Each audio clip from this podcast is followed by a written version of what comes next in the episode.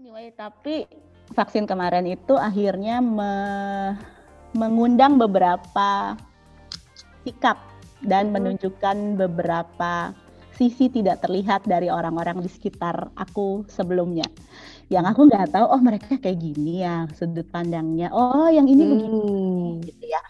Kalau kalian ada nggak sih yang pendapat-pendapat bahwa yang oh ternyata sekitarku mikirnya gini gitu tuh ada nggak sih?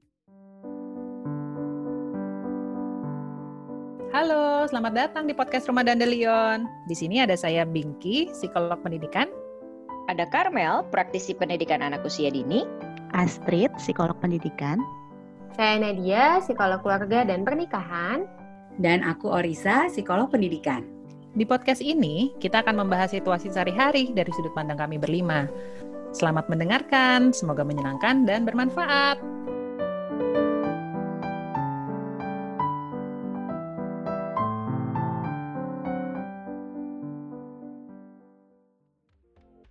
Hai hai, kalian apa kabar? Hai Bye. Halo semuanya, kita di sini berlima lagi eh, mau record podcast. Cie, masih dengerin kan? Yang kemarin-kemarin udah habis, udah tamat. Seru kan? Masih kan? dong. kita mau bahas yang lagi rame nih kemarin eh, akhirnya Indonesia mulai periode vaksin COVID. Geter, Wah. Kak, geter. Seru kan? Lihat Pak Jokowi divaksin secara live gitu kan, terus dengan beberapa orang lainnya sambil mikir, wow, what a time to live for gitu ya. Lu mengalami pandemi, tapi juga lu menyaksikan vaksin dibuat from scratch. Kayak kayak wah, hidup yang menarik ya. nah, anyway, tapi vaksin kemarin itu akhirnya me- mengundang beberapa sikap dan menunjukkan beberapa sisi tidak terlihat dari orang-orang di sekitar aku sebelumnya. Yang aku nggak tahu, oh mereka kayak gini ya sudut pandangnya. Oh yang ini begini Hmm. gitu ya. Kalau kalian ada nggak sih yang pendapat-pendapat bahwa yang oh ternyata sekitarku mikirnya gini gitu tuh ada nggak sih? Kalau gue sih kebetulan lingkungannya masih lempeng-lempeng aja ya. Jadinya belum ada yang aneh-aneh kecuali dari berita. Tapi kalau dari lingkungan terdekat, RI1 gue tuh biasanya mm, nggak ada isu apa-apa sih. Manut-manut aja tipenya. Gue baru mau ngomong sama kayak Karmel, tapi itu antara lingkungan gue yang nggak ada yang aneh-aneh atau gue nggak punya temen ya gitu. Tapi Lalu loh ada pembahasan ini temennya di sini dia lagi dia lagi. tapi maksudnya eh, ya ada sih pendapat-pendapat yang beragam seperti ada yang eh, khawatir untuk vaksin gitu ya. Eh, ada yang berkomentar untuk aku mau vaksin tapi mungkin ngambil kloter terakhir aja deh gitu. Ada yang ngomongin vaksin dari segi eh, kalau vaksin yang ini begini, vaksin yang itu begitu gitu. Maksudnya obrolan tentang vaksin cukup beragam yang uh, gue encounter ya gitu. Mhm. Tapi untuk yang sampai kepada um, kelompok orang gitu ya atau pendapat yang mengatakan jangan vaksin, jangan vaksin gitu. Uh, itu gue nggak ada di yang gue encounter secara langsung sih. Paling ya di berita gitu-gitu. Iya Hmm. sama sih sama kayak gue. Hmm. Nah, kalau tadi Karmel sama Nadia bilang sekitarnya lempeng-lempeng aja gitu ya. Kalau aku nih sebenarnya cukup beragam gitu ya. Aku punya temen yang per- eh, mau divaksin, tapi ya itu tadi nggak sekarang gitu ya. Eh, mau lihat dulu orang yang divaksin duluan dampaknya kayak gimana gitu ya. Atau ada juga yang nggak percaya sama vaksin spesifik yang ini karena kok dibuatnya cepet banget ya padahal dia tidak hidup juga di masa vaksin sebelumnya dibuat gitu ya. Jadi nggak tahu berapa lama juga. Gue baru mau nanya, emang vaksin lain biasanya dibikinnya tuh Tapi kayak untuk gimana ya? yang terkait pengembangan vaksin itu iya sih, maksudnya kan dari ilmuwan tuh memang juga mengatakan ini salah satu waktu pembuatan vaksin yang cukup cepat, relatif cepat Mm-mm. dibandingkan yang uh, vaksin-vaksin lainnya yang apa namanya uh, uji cobanya dan lain-lain itu lebih mungkin lebih matang ya gitu. Atau ada juga orang yang menganggap ini AIDS dari tahun berapa aja, HIV belum ada vaksinnya sampai sekarang. Ini kok hebat sekali nih dalam satu tahun total sudah ada vaksinnya gitu ya. Tapi jangan-jangan masalah nawa itu Nat. gitu kan maksud gua, do we have other option untuk sekarang gitu kan? cannot choose gitu ya. ada ya, sempat ada yang membahasnya tuh analoginya cukup menarik terkait si uh, vaksin efikasi ini gitu kan maksudnya kalau dari lembaga kesehatan juga udah hmm, dia sampai akhirnya oke okay, vaksin uh, kita mulai uh, proses vaksinasinya kan juga certain level tertentu sudah lewat gitu kan ya efikasinya terus kita udah di atas 50% ya udah gitu walaupun memang mungkin belum setinggi itu jadi waktu itu pernah ada yang menganalogikannya itu kayak kita pakai payung gitu kayak misalnya hmm. tujuannya kita mau pakai payung tuh yang mau kita lindungi itu apa sih misalnya mungkin kita bisa pakai payung tuh hmm. yang payung ukuran kecil yang nggak terlalu besar cukuplah untuk melindungi kepala sama bagian atas tubuh kita gitu. Tapi ya kaki kita masih kecipratan uh, gitu ya. Mungkin masih ada bagian-bagian yang basah juga gitu. Tapi uh, intinya uh, kemudian tujuan utamanya itu masih terpenuhi gitu. Atau kita bisa menunggu uh, yang kita bikin kayak payung besar itu beneran sampai gede banget, uh, semua badan kita terlindungi gitu ya. Tapi kan sebenarnya juga uh, ada efeknya butuh waktu yang lebih panjang atau sebenarnya memang kita memegangnya pasti jauh lebih berat juga gitu ya ketika itunya juga sangat besar. Nah, lebih ke sekarang kita menunggu uh, ya ada jenis vaksin tertentu atau yang efikasinya tinggi tapi perlu dilakukannya itu saat ini gitu untuk mencegah resiko yang lebih besar lagi kayak yang uh, waktu itu sih uh, menurut gue analogi yang cukup menarik juga gitu.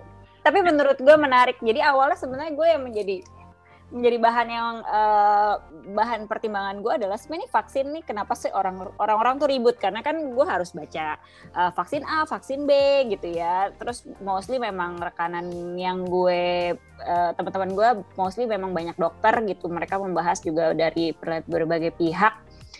Nah jadi ya akhirnya gue dengan analogi payung itu menurut gue cukup menjelaskan sih gitu. Jadi tujuan lu sebenarnya buat apa sih vaksin itu jadi menarik juga sih. Mm -hmm. Iya sih, jadi jadi punya sudut pandang baru gitu ya. Tapi gue juga pikir kita hidup di masa kita bisa berbagi data real time online hmm. kapan pun gitu sekarang. Nggak perlu lagi ngumpulin di satu wilayah tertentu, lalu datanya dibawa manual ke tempat lain, di pool gitu ya, di ya. satu laboratorium. Yang menurut gue bisa aja memang dibuat dengan waktu cepat dan tetap baik gitu mengikuti kaidah kaidah saintifik yang harus dilakukan. Tapi tapi yang menarik adalah ada juga yang uh, yang nggak sangat menolak divaksin karena percaya beberapa konspirasi gitu. Hmm, hmm. hmm. Konspirasi bahwa akan ditanam sesuatu lah di tubuhnya gitu ya yang akhirnya data tentang dirinya diambil dia bisa dipantau kapan pun 24 jam gitu atau bahwa sebenarnya itu adalah konspirasi uh, farmasi gitu ya bahwa supaya kita nggak bisa sehat-sehat banget jadi beli obat terus hmm. ada juga eh, pokoknya macam-macam lah yang gue sampai yang oh ada ya orang yang mikir gini gitu kan ya hmm. kalau di psikologi sendiri kan kita nggak kenal nih ada banyak macam-macam apa ya istilahnya uh, ya psikologi adalah ilmu tentang perilaku maka perilaku seabsurd apa pun ada penjelasannya gitu uh, nah kadang mikir gak sih kenapa ya uh, orang bisa tidak percaya sesuatu yang secara saintifik dibuka terbuka prosesnya hmm. tapi percaya yang lebih percaya konspirasi dan lain-lain gitu. Itu gimana ya orang bisa kayak gitu? Mungkin kalau misalnya kita di psikologi gitu ya tadi uh, bilang karena ada kita punya kognitif bias itu gitu. Jadi proses uh, otak kita uh, memang ada dalam mengolah informasi bisa menjadi ada jalan-jalan pintas yang kita lakukan gitu ya, ada pemotongan-pemotongan informasi uh, untuk um, kita tidak terlalu uh, mental overload gitu atau pemikiran kita tuh nggak terlalu pusing lah gitu ya karena decision making yang kita mau lakukan uh, menyimpulkan sesuatu itu kan uh, usaha mentalnya keras gitu ya. Jadi kadang-kadang kita sesimpel ya kita tadi kita mau makan yang mana yang enak ya udah yang rame aja gitu kan ya uh, yang antriannya banyak padahal belum tentu yang antriannya sedikit tidak enak gitu kan mm -hmm. um, mm -hmm. tapi kenapa kita jadi uh, percaya karena memudahkan dalam kita proses berpikir nah menurut gue yang si vaksin percaya teori konspirasi itu di satu sisi pernah ada penelitian juga memang kalau ketika orang sudah percaya satu konspirasi dia akan lebih mudah percaya dengan konspirasi lainnya gitu. Dan kadang-kadang in the fact of ya kalau gitu lo baca dong datanya kan udah banyak banget ini data tentang vaksin manfaatnya gitu ya. Mm -hmm. uh, kenapa sih sampai orang nggak percaya? Nah salah satu uh, konfirmasi bias tuh namanya confirmation bias karena kita cenderung mencari informasi yang hmm, apa ya meng, uh, menguatkan pemikiran kita sebelumnya. Kalau kita udah percaya ini hmm. cenderungnya kayaknya vaksin tuh nggak efektif deh, atau ini vaksin eh, ini tuh uh, tujuannya nggak baik lah gitu kan ya mau kita nginin data, dia akan mencari artikel yang menguatkan pemikirannya itu terlepas dari banyaknya begitu banyak artikel bahwa vaksin ini memang diperlukan karena sebenarnya kalau mau dibilangnya takut datanya dipantau, ya kita nggak usah pakai vaksin juga udah kepantau kita ke mana ya dengan kita accept policy sekarang teknologi gitu kan ya. Nah, sorry sorry mau nambahin, itu maksud lo berarti orang-orang itu lebih banyak maunya dengar apa yang dia mau dengar aja? Betul. Secara nggak langsung gitu kan? Betul, betul. Bukan, betul. bukan yang mungkin dengar apa yang dia percaya aja, bukan yeah. apa yang mau dia dengar aja, tapi apa yang dia percaya aja. Pokoknya semuanya jadi cocok logi gitu loh. Yes. Mm, cocok logi. apa yang didengar itu kemudian apa yang dia dengar, apa yang dia lihat, kemudian tuh bisa masuk gitu ya, bisa dia terima, bisa dia proses lebih lanjut hanya pada informasi-informasi yang sesuai dengan uh, informasi yang dia sudah punya dan ini sebenarnya human nature ya gitu. Karena hmm, yang tadi Orisa manusiawi bilang, gitu ya. uh, yang Orisa bilang kerja otak tuh perlu disimplify. Kalau hidup udah ribet gitu ya. Kayak kita kan butuh dalam segala aspek yang kita bisa untuk simplify everything gitu. Kalau kita mendengar atau melihat suatu berita atau informasi yang tidak sesuai dengan apa yang kita punya sebelumnya, apa yang kita yakini sebelumnya, itu kan ada proses adjustment di kepala ya yang mesti kita lakukan dan itu membutuhkan banyak energi, banyak waktu untuk melakukan itu gitu. Makanya uh, dikatakan manusiawi karena ada kecenderungan untuk ya udah kita pengen cepetnya gitu pilih yang memang udah sesuai karena kan kalau yang udah sesuai kan lebih cepat klopnya gitu ya gitu kan dibandingkan mm -hmm. yang mesti di adjust adjust dulu. Jadi jadi menihilkan informasi yang tidak sesuai aja gitu gitu kan. Jadinya lebih lebih mudah gitu melihat dunia. Iya jadi kalau mau disimpulin kan sebenarnya kenapa sih konspirasi lebih mudah dipercaya? Karena dunia nyata memang lebih sulit dipercaya. Gitu kan ya? Karena ya coba maksudnya maksudnya Apa, coba hidup itu keras bung. Iya coba ya, susah. percaya? Kita kita usia belum berapa banyak gitu ya tiba-tiba hidup ngalamin pandemi. Siapa yang bisa percaya gitu kalau misalnya kita punya mesin waktu balik ke umur 15 tahun eh, banyak-banyak ya belajar skill online. Nanti kamu tuh tiba-tiba di rumah aja. Uh, kamu tuh tahun nggak keluar rumah sama sekali karena ada virus. Dimusuhin lotet digituin. Siapa yang percaya gitu kan. Dunia nyata tuh lebih sulit dipercaya tapi ketika kita nggak ngerti kenapa sih tiba-tiba kita harus di rumah aja ada pandemi dan lagi dan segala macam terus ada yang jelasin itu tuh karena kerjaannya orang kaya tahu orang kaya tuh pengen jual barangnya lebih banyak lagi obatnya segala macam itu jadi lebih mudah lebih lebih make sense make lebih sense. Di, uh, lebih lebih lebih gitu ya. mudah dipahami gitu jadi kalau kebetulan nih uh, yang lagi dengerin punya temen yang percaya konspirasi dipahami dulu naturnya bahwa memang itu cara dia memahami dunia gitu ya. Mohon Jangan maaf, dilawan maaf. dulu. Mohon maaf, naturnya naturnya kok otak gue shampoo ya. bukan endorse, bukan endorse. gue ganti deh, gue ganti. Cut, cut, cut. Gue ganti. Jadi kalau memang ketemu orang atau ada di lingkungan kita orang yang seperti tadi itu gitu ya malah lebih percaya konspirasi atau misalnya menolak lah mentah-mentah gitu ya. E, mungkin memang hal pertama yang perlu kita lakukan kita berempati dulu kali ya Tit ya. Jadi maksudnya oke okay, gitu. Jadi nggak jangan langsung diserang balik gitu loh. Jadi kan malah malah nggak ketemu. Dan udah pasti ketika uh, kita merang gitu ya walaupun mungkin ya entah siapa pun yang benar gitu ya uh, menyerang pasti salah satu pihak akan lebih defense gitu dan defense-nya pasti akan hmm. lebih besar gitu lebih tebal temboknya gitu ya.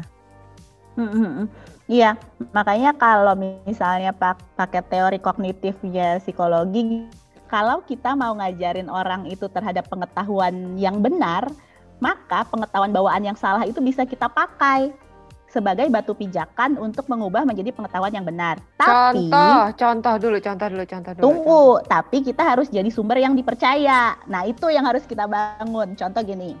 Yang Aku- gampang-gampang jangan susah-susah. Iya, iya, iya, iya. contoh. Otaknya lagi nggak sanggup proses yang susah-susah nih. Iya, iya, iya. Mm-mm. Makanya percaya teori konspirasi aja. Eh, gimana? Eh, Eh, jangan. jadi contohnya kita mau ngajarin anak-anak tentang fauna di bawah laut, gitu ya. Heeh. Kita mau kasih tahu ada ikan, cumi-cumi, ubur-ubur dan lain sebagainya, gitu. Tapi terus kita eh, ketemu anak yang bilang, ih kemarin aku ke laut, tapi aku lihat nggak ada apa-apa, nggak ada ikannya, karena dia kebetulan hanya di pinggir pantai saja.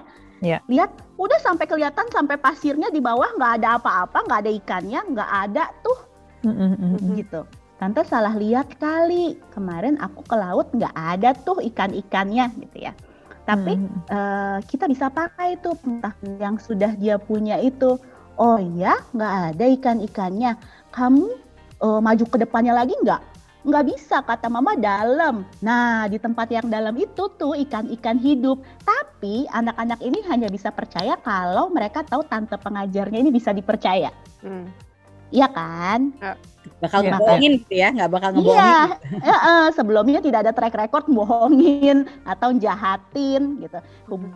Hubungannya baik lah gitu. Makanya kalau punya teman yang percaya konspirasi, kita harus punya hubungan yang baik dulu duluan nih seperti tadi kata Bingki, empati, pahami, jangan diserang dulu untuk bisa masukin informasi baru yang mungkin lebih bisa dipercaya gitu kan kalau memang mau mengubah sudut pandang. Tapi kadang-kadang untuk bisa empati atau deketinnya pelan-pelan, jujur kalau aku tuh eh, agak susah. Karena kadang-kadang orang yang tidak terlalu banyak tahu itu justru lebih lebih kenceng suaranya dan lebih galak gitu loh. Akhirnya ikutan emosi Ini antara ada pengalaman digalakin juga ya, Titi. iyalah kan aku kayaknya sering ya digalakin ya ya itu tuh gimana ya sebenarnya salah satu kognitif bias juga kan gitu bahwa kadang-kadang ketika ada tuh eh, waktu itu salah satu nama efeknya itu Dunning Kruger effect. Hmm. Jadi eh, ini udah banyak eh, penelitian yang meneliti tentang ini gitu ya. Jadi orang yang sebenarnya tidak punya expert jadi ada tuh dua dua dimensi kalau kita bayangin dua dimensi ya. Jadi satu tuh level expertise-nya dari Hmm. lo punya pengetahuan sampai eh, levelnya nol sampai ke level yang expert banget Hmm. sama level confidence lo terkait Hmm. kemampuan diri lo sendiri. Hmm. Oke. Itu itu ditemukan ya di berbagai banyak area mulai dari eh, ya dari eh, edukasi gitu ya, kemampuan lo di politik atau sampai yang kayak gini nih tentang isu-isu medis eh, atau Mhm. vaksin dan sebagainya. Bahwa kalau lo ternyata di 12% pertama orang yang nggak punya pengetahuan sebenarnya itu malah le- eh, level confidence-nya tuh tinggi. Jadi yang dia bilang, oh itu tuh gini tahu vaksin tuh eh, lo nggak usah vaksin aja tuh nggak bakal efektif atau anak gue nggak divaksin nggak apa-apa kok. Lo tahu nggak sih vaksin tuh gimana gitu ya? Dia baca dari sumber yang mungkin sudah terkonfirmasi bias juga tuh tadi. Dia bacanya Hmm. udah selektif. Terus tapi dia kencang banyak ngomong karena dia sendiri tidak sadar Hmm. eh, bahwa dia itu tidak tahu. Jadi karena dia nggak punya expert, dia nggak eh, nggak sadar bahwa dia juga kemampuan itu sebenarnya belum banyak yang lo tahu. Jadi lo sebenarnya diem aja gitu. Sementara yang beneran expert itu justru lebih hati-hati kalau ngomong gitu kan, cari datanya dulu. Terus jadi lebih lama nih prosesnya. Yang kadang-kadang udah jadi kesebar duluan ke mana-mana yang dari orang-orang yang level sok tahu gitu ya tinggi omong doang tapi sebenarnya nggak punya expert eh, tentang eh, isu spesifiknya itu juga. Nah. Tuh. Jadi balik lagi juga sih eh, ke bias yang kita punya tuh. Tapi tadi kan Nat sempat bilang bahwa punya bias itu manusiawi gitu ya.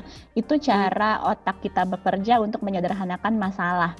Terus Hmm. kalau semua orang manusiawi untuk punya bias gitu ya. Hmm. Terus gimana dong? Maksudnya dunia akan penuh kesalahpahaman gitu ya. Yang satu pahamnya gini, yang satu pahamnya gini.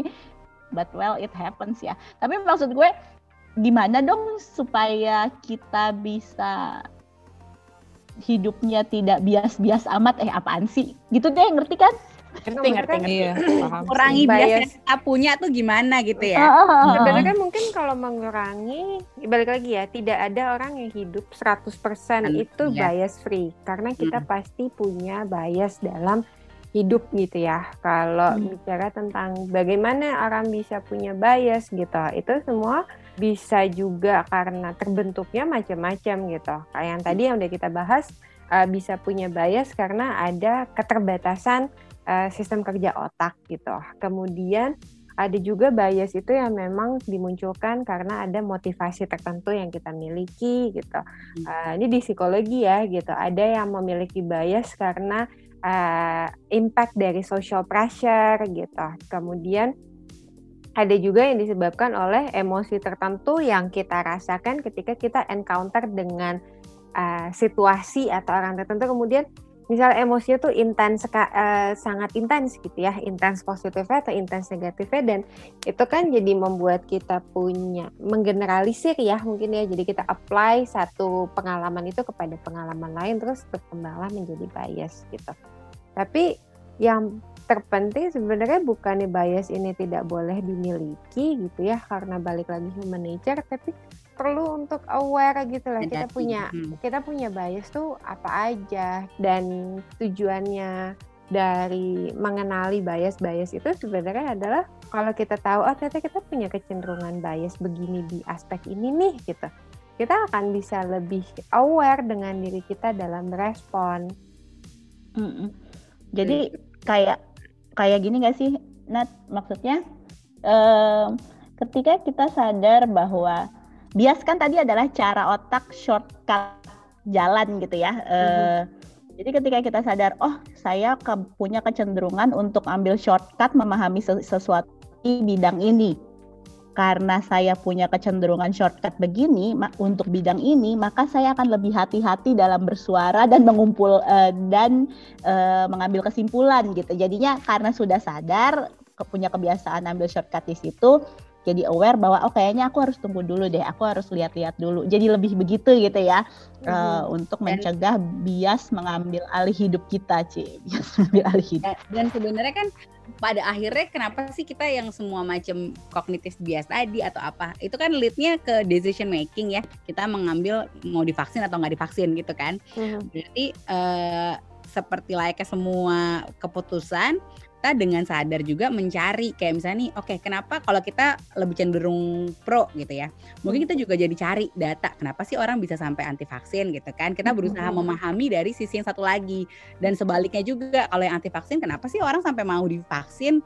Eh, kita juga mencari data. Jadi kita- karena kita sadar punya bias yang mungkin selective attention tadi secara otomatis ya pada akhirnya emang harus mau untuk mencari membuka pikiran sih untuk mencari alternatifnya which is nah itu yang susah nggak tahu apakah semua orang mau melakukan itu atau tidak gitu kan. Sama yang ketiga sebenarnya ya udah deh kalau lo nggak punya em, expert dalam ini udah diem aja. Paling paling paling mudah nah ini juga mungkin bias juga tapi paling mudah eh sekarang tahu lo expert apa enggak ya paling nggak lo pen- punya pendidikan di bidang itu atau enggak gitu kan. Karena kadang gue tuh suka bingung sama orang kenapa dia percaya sama katanya tetangga gue dibanding katanya dokter? Gitu kan. Misalnya atau dibanding katanya lembaga dokter. Itu kan kadang-kadang kayak, mending mending katanya tetangga gue katanya ipar menantu saudara tetangga gue. Gitu kan. nggak tahu orangnya siapa Karena kan kalau bicara tentang kenapa sih kita percaya sama omongan siapa gitu ya. Sebenarnya eh, kalau dari sudut pandang logika ya ya akan lebih mudah kita percaya sama orang yang memang ahli ya karena artinya apa yang dia omongkan gitu ya mungkin berdasarkan data empiris dan kemudian dapat dipertanggungjawabkan.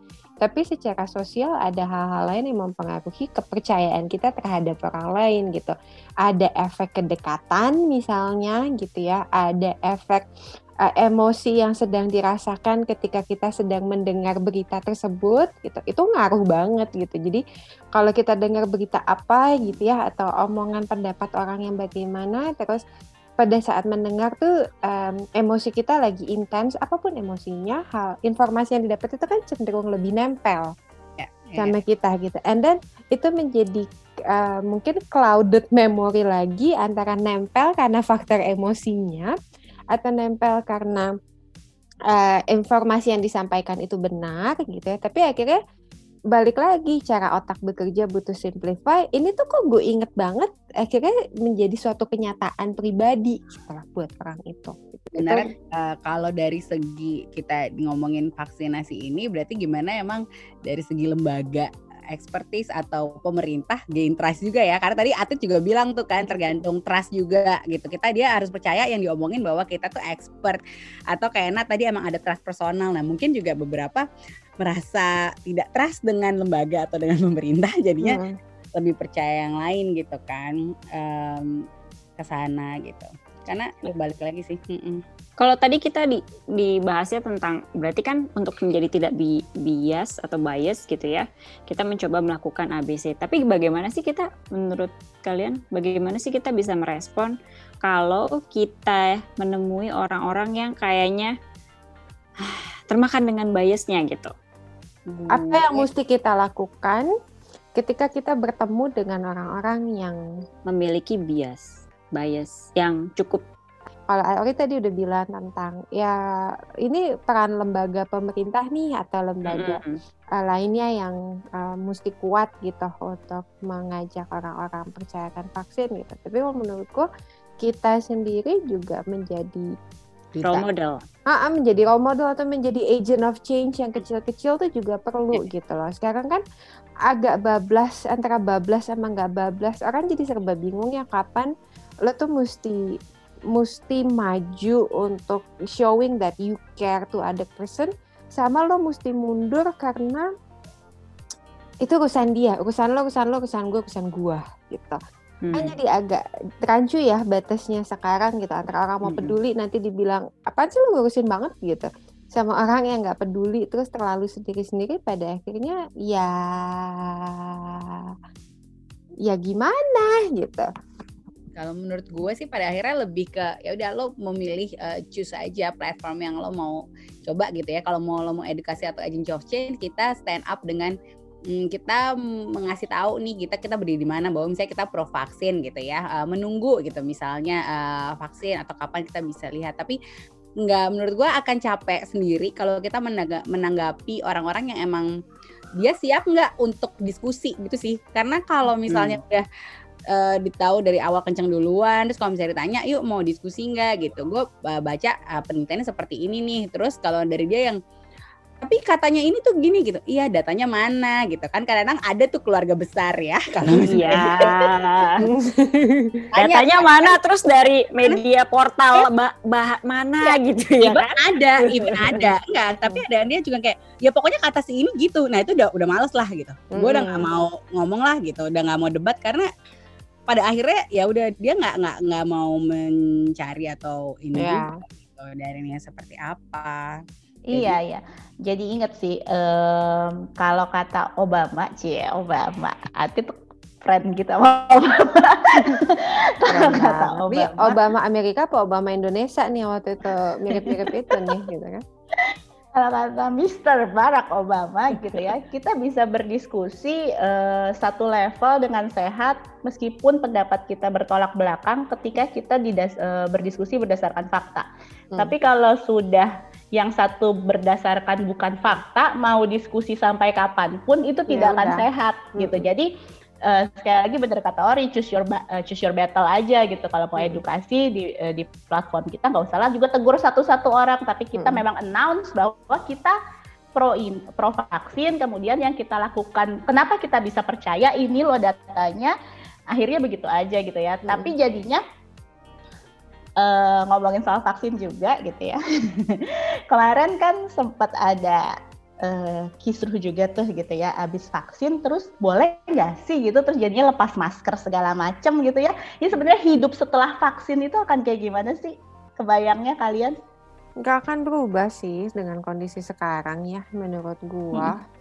Karena hmm, iya. ya balik lagi uh, seperti vaksin pada umumnya yang gue ketahui Nanti ini kalau ada teman-teman dokter yang mendengarkan podcast ini mungkin boleh bantu hmm. diperkuat ya gitu. Tapi yang diinfokan dari yang gue baca dan diinfokan oleh dokter gue gitu ya, vaksin itu tidak membuat kita untuk jadi tidak kena terhadap penyakit tertentu, tapi memang mengurangi tingkat keparahannya. Betul. Gitu. Jadi Ya. Setelah ini gimana? Ya tetap lanjut Ya, tetap. kesehatan. Kebiasaan baiknya dilanjutkan gitu ya. Heeh. Susah amat gitu ya. Gue juga Kalau da- kebayangnya Mm, Kalau dari gue pribadi sih eh, sama ya, maksudnya kalau dari pendapat ya yang dokter-dokter yang sudah memang sudah mention dan dia mereka pun sudah dapat training tentang si vaksin ini gitu ya informasinya. Memang si vaksin ini katanya membantu untuk penularannya tidak secepat itu. Karena kondisi yang virus yang sekarang kan sangat cepat menular yang itu yang paling ditakuti. Tapi nggak tahu juga namanya juga eh, namanya juga virus kan dia bisa se- menguat lagi menguat lagi. Ya kita nggak pernah tahu ke kejahatannya si virus ini sampai gimana gitu. Tapi memang pada dasarnya vaksin adalah untuk tidak memperparah. Cuman kalau dari gue pribadi sih eh, life after vaksin sih tetap akan pakai masker dan jaga jarak ya. Kayak dulu mungkin kalau dulu eh, kebetulan kalau gue pas lagi jalan-jalan gitu ya misalnya pas lagi pergi ke Jepang gitu ngeliat orang-orang di Jepang kebiasa memiliki kebiasaan memakai masker padahal sebenarnya kayaknya dia like- kayaknya lagi nggak sakit deh atau apa cuman punya kebiasaan aja pakai masker gitu nah gue kebayangnya sih nanti dunia akan kayak gitu sih Mm-mm. gitu Mm-mm. jadi next ini habit aja sih yang kita pakai gitu Mm-mm. Gimana Kalau- itu habitnya di, di di di bisa kita, maksudnya gini ya, secara social responsibility deh kita sebagai uh, psikolog-psikolog gitu ya di sini atau yang memang mempelajari psikologi tentang behavior, gitu kan? Gimana caranya bisa orang, shaping behavior untuk orang tetap melakukan protokol kesehatan setelah vaksin di saat sekarang aja udah don't get me started gitu ya. Indonesia tuh kan masih reinforcement banget ya, masih sedihnya. Reward and punishment. sedihnya, sedihnya orang Indonesia tuh masih reward and punishment banget gitu. Kayak simpel lampu merah aja lo ngeliat dulu di ujung jalan ada polisi apa enggak gitu kan ya. Atau masuk jalur busway gitu misalnya. Terus kayak, kayak kejadian orang ditangkap di busway, kenapa kamu sih? Tadi saya lihat nggak ada polisi pak. jaga." Gitu kan.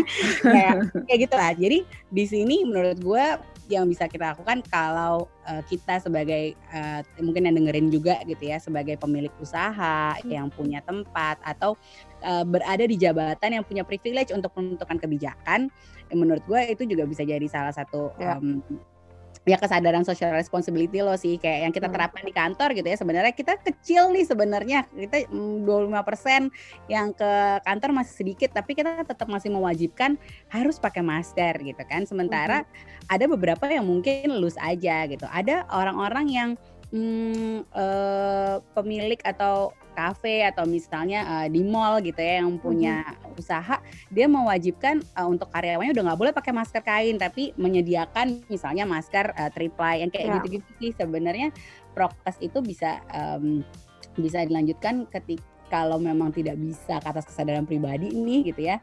Ya mungkin orang-orang yang emang di punya jabatan yang punya kewajiban lebih besar juga sih. Jadi Mhm. sistemnya memang dibuat. Sebenarnya setiap orang kan influencer untuk circle-nya gitu ya. Jadi Ya. ketika kita punya influence sebesar atau sekecil apa pun untuk orang di dekat kita, Mhm. ketika harus memilih mana yang benar Mhm. atau mana yang gampang, Mhm. Ini pilihlah mana yang banget dia nih ya. ya saya mengutip Albus Dumbledore lagi ya. Jadi eh, jadi memang ya pilihlah yang benar gitu, Eh, nggak usah ragu gitu ya. Nah menutup menutup podcast kita hari ini gitu eh, sebelum itu tadi kalau kata Nadia don't get me start deh kalau udah ngomongin kayak gini ntar nggak habis-habis gitu ya. Em, jadi aku mau mau ingetin aja bahwa berbeda itu part of being human berbeda sudut pandang itu part of being human. Em, takut sama hal baru juga part of being human, gitu ya. Tapi berusaha mencari yang benar dengan mencari informasi yang tepat itu menjadi tanggung jawab kita masing-masing supaya kita nggak nggak gampang dibohongin, kita nggak gampang eh, ikut sana sini tanpa tanggung jawab pribadi gitu aja kali ya. Eh, kalau ada yang mau, tadi kan aku sempat bilang bahwa psikologi itu adalah ilmu tentang perilaku dan, perilaku seabsurd apa pun pasti ada explanationnya deh dari sisi psikologi. Nah kalau yang dengerin tiba-tiba keinget eh Rumah Dandelion podcastnya bawain tentang perilaku ini dong. Ini absurd banget nih. Kemarin aku denger uh, ada temanku yang kayak gini gitu. Ih boleh banget loh uh, kita uh, kita bahas sama-sama kira-kira kalau dari sisi psikologi bagaimana dan kira-kira menyikapinya bagaimana sih gitu ya. Uh, supaya nggak jadi isu atau nggak jadi masalah dalam relasi sosial jadi kalau emang mau ngasih saran, langsung aja ke IG-nya Rumah Dandelion, at rumah.dandelion, atau ke emailnya Dandelion, info at rumahdandelion.com. Uh, kita tunggu uh, masukan, ide, saran, uh, umpan balik, apa kek gitu. yang artinya podcast kita didengerin, guys. Oke. Okay. you, thank you ya semuanya. Ya, bye-bye.